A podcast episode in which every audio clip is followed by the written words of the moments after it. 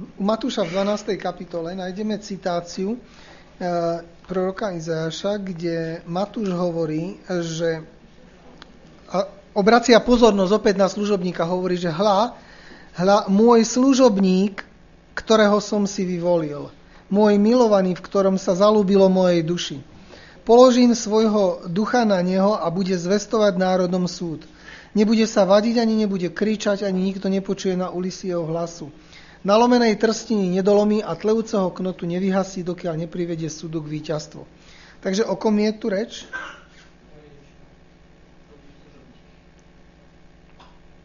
No, myslím si, že všetci súhlasíme s tým, že sa jedná o proroctvo, ktoré sa naplňalo pri pánovi Ježišovi, áno? E, že je to aj, alebo on to vzťahuje, e, vzťahuje na seba. Áno, Izajaš prorocký hovorí o pánovi Ježišovi, o Mesiášovi. Hľa, môj služobník, ktorého som si vyvolil. E, keď prišiel pán Ježiš na tento svet, tak prichádza ako služobník prichádza, aby slúžil. A k službe pozval aj 12 apoštolov. Keď ich vyvolil, tak ich vyvolil zase len k službe, aby slúžili. Keď išli a mali povolávať ďalších ľudí, tak zase ich povolával, tých ďalších učeníkov, zase len k tomu, aby slúžili. Komu mali slúžiť všetci? Kto je tá cieľová skupina, ktorej mali slúžiť? Ak služobník slúži, tak má niekomu slúžiť. Komu má slúžiť?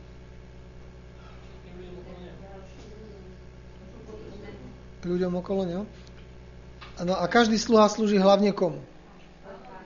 Svojmu pánovi. Sluha slúži svojmu pánovi, tak? Takže komu, má slúžiť, komu majú slúžiť tí učeníci pána Ježiša predovšetkým? Predovšetkým musia slúžiť svojmu pánovi. Ale ako vyzerá tá služba ich pánovi, keď sú poslaní do prost, postavení do prostredia tejto zeme? E, keď sme e, pozerali ten obraz toho súdu, tak pán im hovorí, vy ste mne poslúžili, navštívili, dali. Áno? Teda ich vzťah bol predovšetkým, akoby robili to z lásky k Pánu Bohu, a, ne, a to ich viedlo k tomu, že tým potrebným, ktorých stretávali, tým slúžili. Ten príklad pána Ježíša, ktorý prišiel a dal svoj život, aby slúžil, ich viedol tak, že ani oni nemohli neslúžiť. Ale neboli si vedomi, že by slúžili pánovi. Ano? E, kedy sme ťa videli, kedy sme to. Ale proste oni inak nemohli, pretože im tak bolo poslúžené zo strany pána Ježiša, že oni inak nemohli. Myslíte si, že vám ešte Pán Ježiš môže dať niečo viac, než vám dal? Áno? Očakávate, že vám ešte viacej dá, než vám dal? Áno? Nie? No môže nám dať ešte viac, alebo nie? Tu na tejto zemi? No, myslím, že, že ako už asi viac Pán Ježiš pre nás spraviť nemôže, než pre nás spravil on už dal maximum, on už, on už spravil, čo mohol spraviť. Už viac pre nás asi spraviť nemôže. Áno? A to, že nám ešte niečo zjaví v budúcnosti, to je pravda. Ale už to na tejto zemi asi viac nemôže prijať. Nemôže nám dať, jak, sme, jak nám dal. Ide len o to, že či sme my schopní a nastavení prijať všetko to, čo on je ochotný a schopný nám dať. A čo má pre nás pripravené. Teda nie je Otázka, či ešte viac nám môže pán dať, ako nám dal. Otázka je, že či sme my pripravení viac prijať z toho, čo nám dal. A na jednom mieste sestra Etová píše, že je, je, anieli sú zarmutení z toho, že tak málo z toho, čo nám pán pripravil, príjmame. Že celá Biblia je plná zaslúbení. Ona prirovnáva na jednom mieste Bibliu k pokladnici, k takej truhle, plnej drahokamov a pokladu. A hovorí, že my by sme, že tá, tá pokladnica je pre nás otvorená. A že je na nás, aby sme tam každý deň siahali čo najčastejšie. Že všetky poklady neba sú nám k dispozícii. Ale anieli sú smutní, že tak málo tam naberáme. A hovorí, ona hovorí, že Biblia je plná zaslúbení ktoré Pán Boh dal a verne ich splní. A ona pripodobňuje tie zaslúbenia k tým drahokamom, ktoré sú v tej krabici. Že každé zaslúbenie má cenu, obrovskú cenu toho drahokamu. Že Pán Boh to splní. Len my musíme jak si chcieť tie drahokamy, tie zaslúbenia si vzťahovať a príjmať, privlastňovať. A potom, keď nás takýmto spôsobom Pán Boh sebe pozýva a obohacuje, tak očakáva celkom prirodzene od nás, že, že povieme aspoň ďakujem. Ale nie slovami, ale že náš život o tom bude svedčiť. Že sa podelíme aj s druhými o to, že budeme slúžiť a dávať ďalej. A myslím si, že každý z nás, každý z nás e, na začiatku musí najskôr prijať, aby mohol dávať. Nikoho z nás Pán Boh neposiela do sveta skôr, ako my si neprivlastníme to, čo pre nás spravil. Ak my budeme apelovať na druhých, aby išli, slúžili a dávali, ale oni ešte predtým neprijali, tak to môžu robiť zo strachu, z vypočítavosti, z prinútenia. Dá sa všelijako manipulovať s ľuďmi. Ale pokiaľ neprijali to všetko bohatstvo tej lásky, ktorú pán pripravil, tak nemajú tú správnu motiváciu ísť a slúžiť druhým. Jeden citát e, hovorí, Kristové podobenstva 258. Kristus vykúpil svojich nasledovníkov, aby slúžili. Učí, že zmyslom života je služba. On sám slúžil a žiada to od všetkých svojich nasledovníkov. Majú slúžiť Bohu a svojim blížnym. Život zasvetený službe blížným uvádza človeka do spojenia s Kristom. Zákon služby nás spája s Bohom i s ľuďmi. Úžasný citát. Naplnený a vysvetľuje tú službu. Takže my si myslíme, že slúžime druhým, ale ono ten zákon služby, čo robí? Všimnite si, že nás uvádza do spojenia s Kristom a spája nás s Bohom, tá služba. Teda my myslíme, že kto vie, ak ako slúžime tým druhým možná, ale na, v konečnom dôsledku je najviac poslúžené nám. Tým, že slúžime. Ano, približujeme sa k Pánu Bohu. Keď ten text hovorí, že hlas služobník, ktorého som si vyvolil, my môžeme povedať dnes, že keď sme na mieste Kristovom, keď na ňom stojíme, tak tým služobníkom, ktorého si pán vyvolil v tejto generácii, to sme my, ty a ja. V tejto generácii už nežije ani Ján, Pavel. Proste nikto z tých apoštolov nežije. My žijeme v tejto generácii. A pokiaľ slovo Božie platí, tak a pán si vyvoluje v každej generácii niekoho, kto má slúžiť, tak, tak buď sme to my, ak sme to prijali a chceme byť tým služobníkom, a v tom, e, v tom prípade sa na nás vzťahujú aj tie zaslúbenia, ktoré sa týkajú služobníka a služobníkov. Otázka je, akým spôsobom toto naplniť, aby som naozaj bol ten verný a šťastný sluha, ktorého pán ustanovil nad svojou čeladiou, jak sme do beda uvažovali. Čo preto spraviť? Ako, ako toto prijať? Um, môžem zostať len dobrým nábožensky založeným veriacím človekom, ktorý sa stráži, aby nerobil, nefajčil, nepil, netančil, nerobil. Proste budem mať tisíc vecí, ktoré nebudem robiť. Ale som dobrým služobníkom, keď som len v úvodzovkách len veriacím, ktorý sa nepoškvrní, ktorý proste... Alebo som služobníkom, ktorý slúži. M- môže sa nám stať, že sa zameriame tak na seba, že ani nebudeme mať čas slúžiť druhým? Že sa tak, e, o, tak ohradíme takým múrom, bezpečným múrom, aby sme sa nepoškvrnili týmto svetom, že už ne, nedovidíme do toho sveta proste. To, čo sa stalo Židom. Áno? Aby v snahe o to, aby sa oni neznečistili a nepoškornili a neprišli do styku, tak e, sa ohradili. A slúžili sami sebe. V tom epicentre ich myslenia bola ich vlastná spása. Ich čistota, ich dokonalosť, ich perfektné učenie. Proste oni, aby oni len boli spasení. Je to hrozba aj pre dnešok, čo myslíte? Môže sa nám to stať?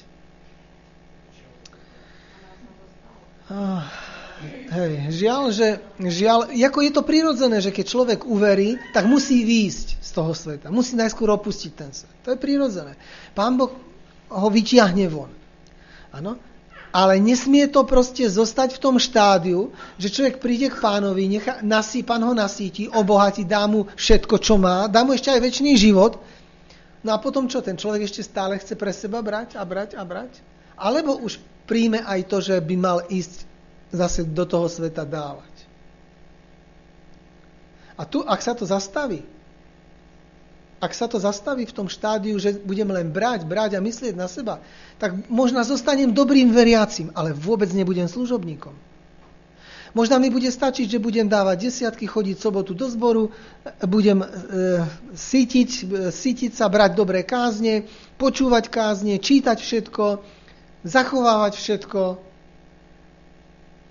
ale to bude všetko.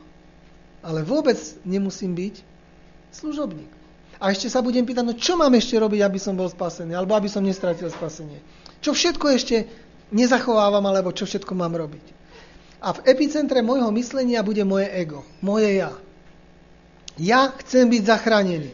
Ja nechcem stratiť spasenie. Ja a zase ja. Pane, pane, či sme v tvojom mene nerobili, nie, tak čo nám ty vytýkaš? Veď, veď už sme viac nemohli robiť, ako sme robili. Čo máš proti nám? hrozba, ktorá je aktuálna, ktorá nám hrozí, že, že sa tak proste ohradíme a budeme myslieť len na seba, že nám budú ľudia okolo nás lahostajní. Že nepochopíme, že Pán Boh nám všetko bohatstvo poznania dal hlavne kvôli tomu, aby sme to posunuli ďalej. Nie len. Viete, a zdá sa mi, že ako církev prežívame dosť veľkú tragédiu. Mnohé z tých pokladov, ktoré nám Pán Boh dal, nie že sme nedali tomuto svetu, ale ani sami sme ich neprijali. Dokonca ani nevieme, čo všetko nám Pán Boh radí v konkrétneho v určitých situáciách. To je tragédia našej cirkvi. Vnímam to tak, že ľudia tohto sveta museli dôjsť k tým našim pravdám cez veľmi bolestivé skúsenosti. Veľmi bolestivé skúsenosti. Dnes ako je toľko, toľko vyznávačov zdravého životného štýlu vo svete, áno, pomaly viac, jak medzi adventistami, ale viete, ak Viete, ak bolestivo k tomu prišli? Proste tie štatistiky sú neúprostné. Áno? Umrtie, choroby, nešťastie, bolesť, milióny a milióny na výskumy a dojdu k tomu. Tomu, čo nám Pán Boh dal takto zadarmo. Áno? No, hovorím, tragédia v tom, že sme to nedali ďalej. Uh, Iný citát hovorí, že Kristus zveril svojim nasledovníkom individuálnu prácu, ktorú nemôže vykonať nikto iný. Výbory a organizované charitatívne spoločnosti nebudú slúžiť chorým a chudobným ani hlásať evanielium namiesto nás. Evanielium si vyžaduje osobnú zodpovednosť, individuálne úsilie a osobnú obeď. Cesta k zdraviu a životnej harmonii, strana 20. Evanielium si vyžaduje osobnú zodpovednosť, individuálne úsilie a osobnú obeď. Na jednom mieste sestra aj to hovorí, že Evanielium sa do srdca druhého človeka dostane len cez most priateľstva. Ináč nie. Preto pán Ježiš sa snažil budovať mosty medzi ľuďmi. On išiel za ľuďmi, medzi ľudí, naplňal ich potreby, slúžil im. A keď im naplnil potreby, tak vlastne odbúral predsudky, získal si ich dôveru a vybudoval priateľstvo. A až potom, keď už bolo vybudované priateľstvo, im povedal, nasledujte ma. To je citát z tužby veku. Pán Ježiš to takto robil. Teda evanílium si naozaj vyžaduje človeka, osobnú zodpovednosť, individuálne úsilie a osobnú obeď. Bez tej obeti to asi nepôjde. Vybudovať priateľstvo, áno. No a v na, v tej istej knižke ona pokračuje ďalej a hovorí, že priblížiť sa k ľuďom, nech sú kdekoľvek a v akomkoľvek stave za každú cenu im pomáhať. To je skutočná služba. Takto si ich získame a nadviažeme priateľstvo s tými, ktorí sa uberajú do zahynutia. E, moja otázka je, či vôbec my tak rozmýšľame, že by sme si nadviazali priateľstvo s tými, ktorí sa uberajú do zahynutia. Či vôbec o to stojíme? Či stojíme o to získať si ich pozornosť a poslúžiť im nech sú kdekoľvek a v akomkoľvek stave a za každú cenu im pomáhať. Pokiaľ toto nerobíme, tak sa nemusí, nemôžeme diviť, že výsledky sú aké sú. Bez toho osobného zainteresovania, zaangažovania, osobné úsilie, osobná zodpovednosť a osobná obeď to nejde. To proste inštitút, to církev nespraví. To ani občianske združenie nespraví. Proste to musíme my spraviť. V tom svete, kde žijeme, bez tej osobnej angažovanosti, zodpovednosti a úsilia, aj nás to niečo stojí. Bez toho sa to nedá. Takže kto je ten verný služobník, keď pokračujem v myšlienkach e, toho dopoludňa? No to je ten, ktorý jak si prestáva myslieť na seba a jeho vnútro je plné myšlienok na pána, ktorý ho vedie a posiela za tými, ktorí potrebujú. Ano? Takže o čo menej, o čo viac myslí na pána, o to viac myslí na druhých ľudí. A o to menej myslí na seba. Keď, keď e, pozriete si lepšie, lepšie tento, ten, ten, túto tému služby, zistíte, že celá Biblia je dňou predknutá. Zistíte, že kres, každý kresťan, každý kresťan je pre službu stvorený, je pre ňu zachránený, je k nej povolaný, je ňou obdarovaný, je pre ňu splnomocnený, je pre ňu vyzývaný, je, má byť na ňu pripravený, je pre ňu potrebný, je zodpovedný a bude za ňu odmenený. Ano, toto sú všetko citáty z Biblie, verše, ktoré jasne hovoria o, že v epicentre života kresťana je služba. On je služobník. Tak ako Pán Ježiš sa stal služobní, sluhom služobníkov, jak on slúžil všetkým, tak aj nás pozýva k službe.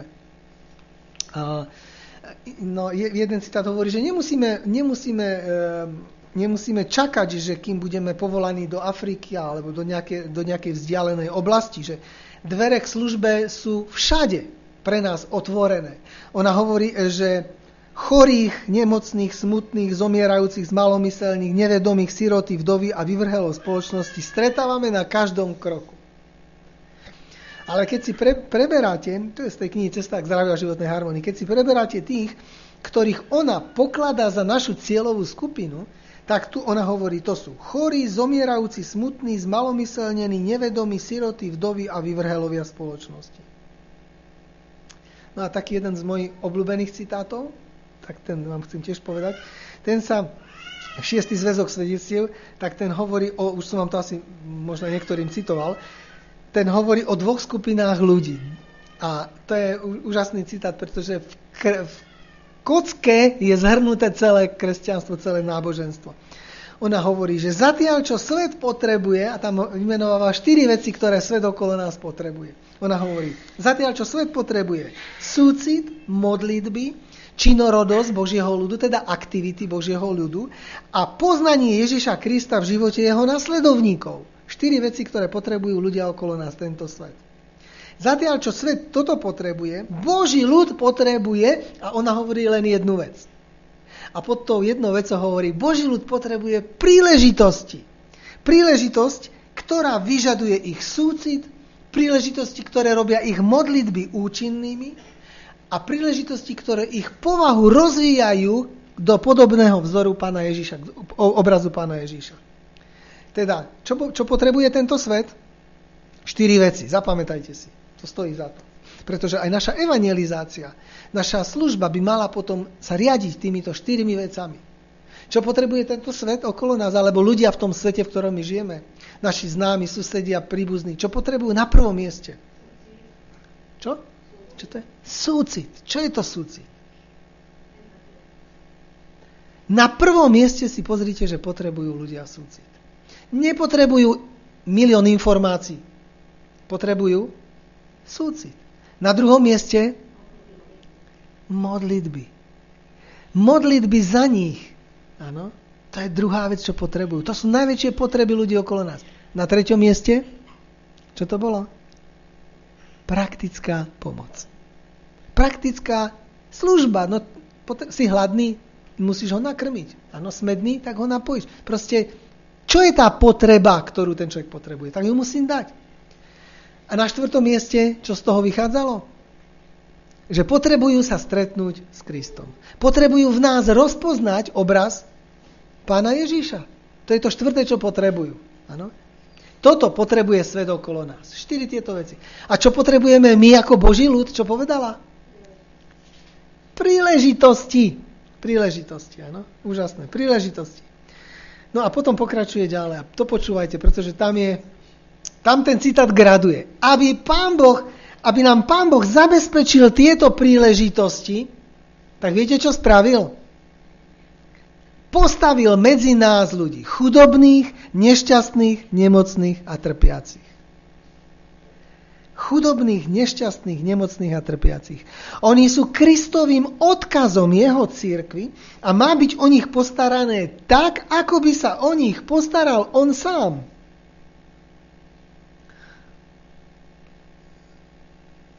Viete, kto je tým odkazom v tom vašom svete od pána Ježiša, koho vám odkázal? Poznáte v tom vašom svete ľudí chudobných, nešťastných, nemocných a trpiacich? Viete ich vnímať ako dar z neba, ako odkaz z neba? Viete, že má byť o nich cez vás postarané, ako by sa o nich Pán Ježiš sám postaral? A ten citát končí výsledkom, čo sa stane. Počúvajte, keď to budete robiť. Tak Boh odstraňuje strúsku a čistí zlato a rozvíja v nás ono jemné vzdelanie srdca a povahy, ktoré tak veľmi potrebujeme. Čo sa deje vlastne? Keď nás takto Pán Boh použije k tomu, že, že dávame súcit, modlíme sa a prakticky slúžime tým chudobným, nešťastným, nemocným a trpiacim, čo sa stane? Kto, na, kto získa najviac? Toto je prostriedok, ako nás Pán Boh pripravuje pre väčnosť. Ako nás zbavuje tej strusky sebectva egoizmu, ako nás premieňa na svoj obraz, ako nás zbavuje tej hriešnej prírodzenosti. Ano, tu je vysvetlený proces posvetenia, ako prebieha v človeku. Ale len v človeku, ktorý sa dá povolať k službe a ktorý začne takto slúžiť. Vtedy sa v ňom deje tá zmena. Preto aj tie podobenstva, ktoré sme čítali, ako vyzdvihovali tých ľudí, ktorí sa zapojili, dávali, vo vzťahoch sa rozdávali, slúžili. Tým sa pripravili a získali. A na druhej strane tí, ktorí to nerobili a boli sebecky zahladení do seba, zostali sebecky a nepripravili sa. Teda, keď eh, zhrnieme zhruba tú myšlienku eh, tej služby, k čomu nás Pán Boh vedie, a keby ste vy boli na mieste satana, čo by, o čo by ste sa snažili? O čo? No, asi ťažko už, keď už je za hranicou možnosti zmierenia. Ale keď, na, keď Satan vie, že ako to je, vie, čo Pán Boh chce. Rozbiť, prekaziť, zničiť za každú cenu, ano, spôsobiť to, aby sa toto ne, nemohlo udiať. A všimnite si, E, iný citát zase hovorí, že Satan nebol nikdy v minulosti tak rozhodný ako dnes, aby spravil Božiu pravdu neúčinnou tým, že v Božom ľude spôsobuje roztrpčenie a nesvornosť. Roztrpčenie a nesvornosť. Neustále sa usiluje rozmnožiť v Božom ľude nedôveru, odsudzenie a zlobu. 5 veci. Satanové zbranie ako zlikvidovať Boží plán, ako narušiť to, čo Pán Boh chce. A ten citát začínal tým, že Satan nám nemôže zobrať Božiu pravdu, ktorú nám Pán Boh zveril. On, on ju nemôže pripraviť. Ale on môže spraviť to, že nebude tá pravda nikoho zaujímať. Že bude nefunkčná. On ju zbaví moci a sily. Ako? No tak, že rozbije vzťahy medzi nami. Že spôsobí to, aby sme medzi sebou mali roztrpčenie a nesvornosť. A vždy si vymyslí nejakú hlúposť, maličkosť, prkotinu. A už je tu roztrpčenie a nesvornosť. A on potom bude do toho tak dlho fúkať, až zbudí nedôveru, odsudzenie a zlobu. A tak my prídeme sobotu do zboru, povieme si požehnanú sobotu a končím. Viac ma nezaujímaš. Môže to tak byť? Nemalo by to tak byť. Nemalo. Ale vzťahy, áno, môžu ochladnúť, aj keď teda budú ako e, formálne slušné. A môže to spôsobiť niekda, nie, niekdajšie roztrpčenie, nesvornosť kvôli nejakej maličkosti. Ano? A už tá nedôvera, odsudzenie a zloba už sú len symptómy. Ale v konečnom dôsledku nám nikto nebude veriť, čo hlásame. Božia pravda nebude mať sílu, nebude účinná. Prečo? Tvoje skutky hovoria tak hlasno, že nepočuješ, nepočujem, čo mi hovoríš svojimi slovami. Môže sa to stať? Áno, ak, ak nepochopíme, že evanielium sa nezvestuje, ale že evanielium sa žije, ak sa spoláhneme na informáciu a nie na lásku, ktorá žije vo vzťahoch, tak to nebude fungovať proste. Tak budeme, môžeme byť ako veľmi zásadový, striktný, dobrý veriaci, ktorým bude tento svet ukradnutý. A bude na vine ten bezbožný a zlý svet pretože je taký zlý. Je veľmi dôležité, aby sme si uvedomili, že pán čaká na nás. Nie, že my čakáme na pána, kedy príde.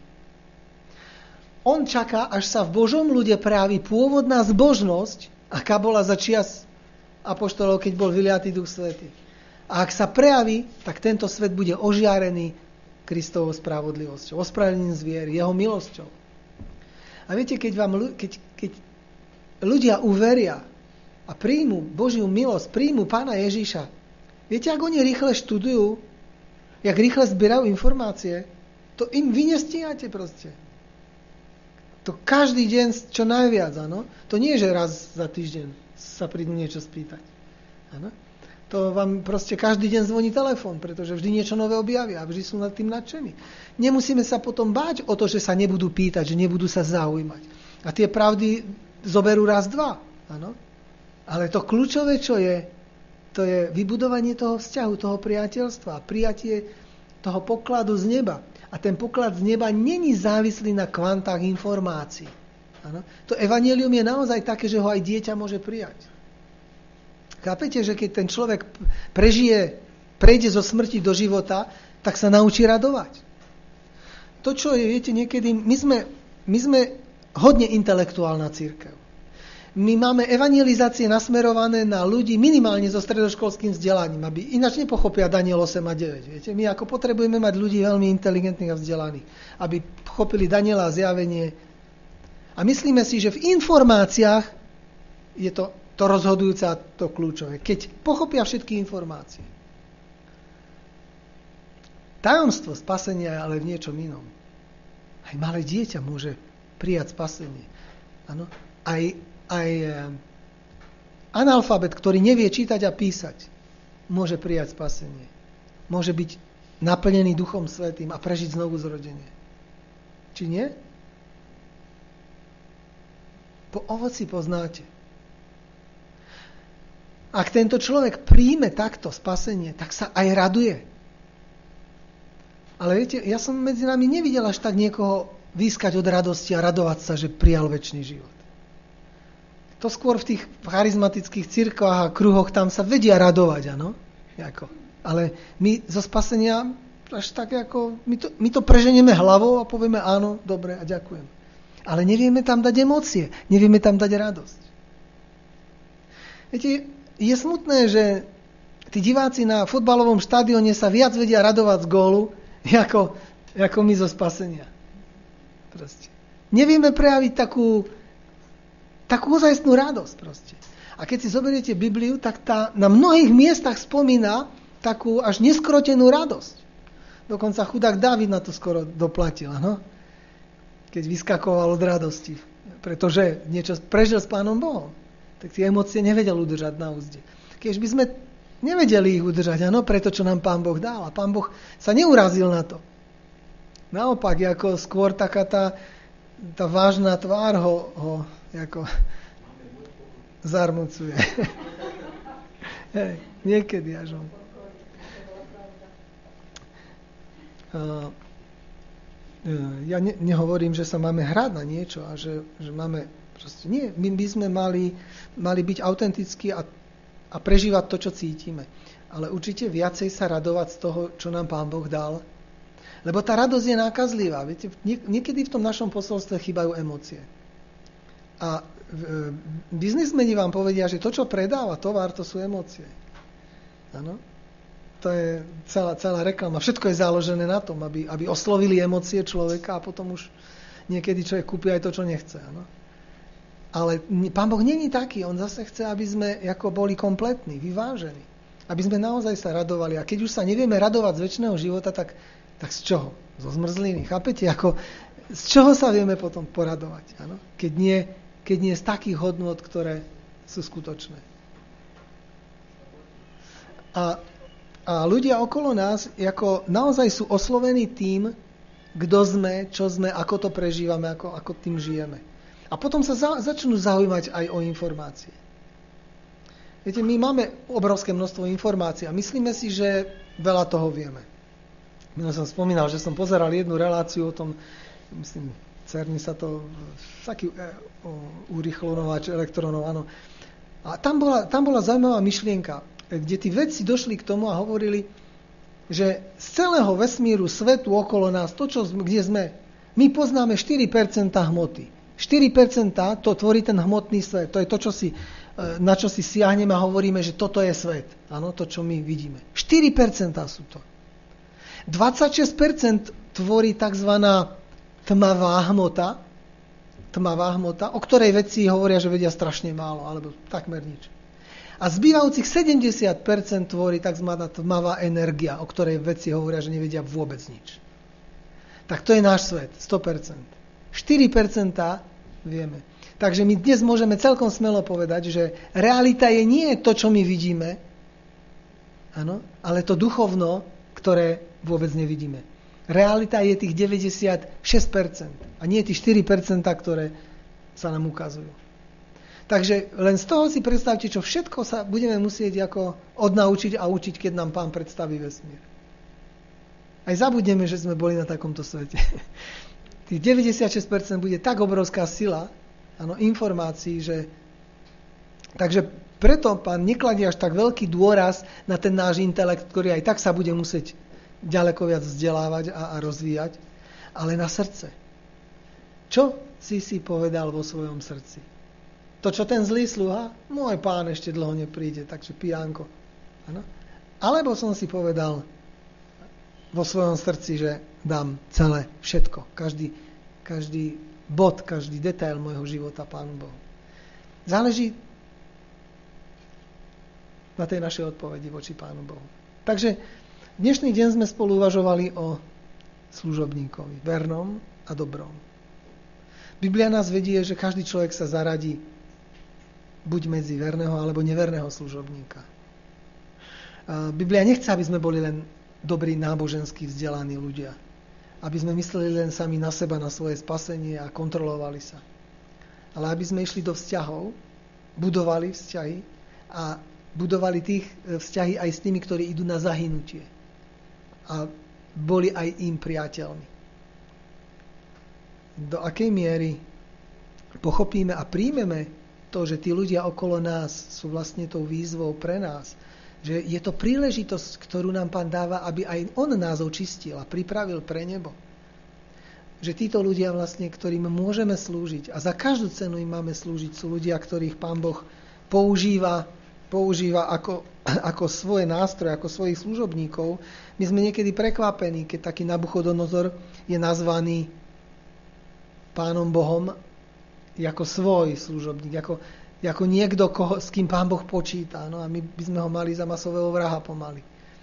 Ale Pán Boh hovorí, nie, je v mojich rukách. Proste, ak e, toto pochopíme a príjmeme a budeme stále, sestra to hovorí, že denne by sme mali rozímať hodinu o živote pána Ježiša Krista od jasličiek až po Golgatu. Ak o tom budeme rozmýšľať, tak láska Kristova nás tak naplní, že nutne budeme musieť ísť a slúžiť a robiť dobro. Nutne pôjdeme do vzťahov s tými druhými. A zrejme potom dojdeme k tomu záveru, ku ktorému došiel aj, aj John Wesley, ktorý povedal, rob všetko dobro, čo môžeš. Rob to zo všetkých síl a všetkými spôsobmi, ktorými môžeš. Všade a vždy, kde sa to len dá. Rob tak všetkým ľuďom, kým môžeš. To je celá jeho teológia, áno? Veľkého reformátora. Zrejme ani my k inému záveru potom nemôžeme prísť, pretože takto sa správal pán Ježiš, apoštolovia, a my dnes sme na ich mieste, takže by sme mali prísť k podobnému záveru. Keď nám pán pomôže zaradiť sa medzi tých verných a dobrých slov. Amen.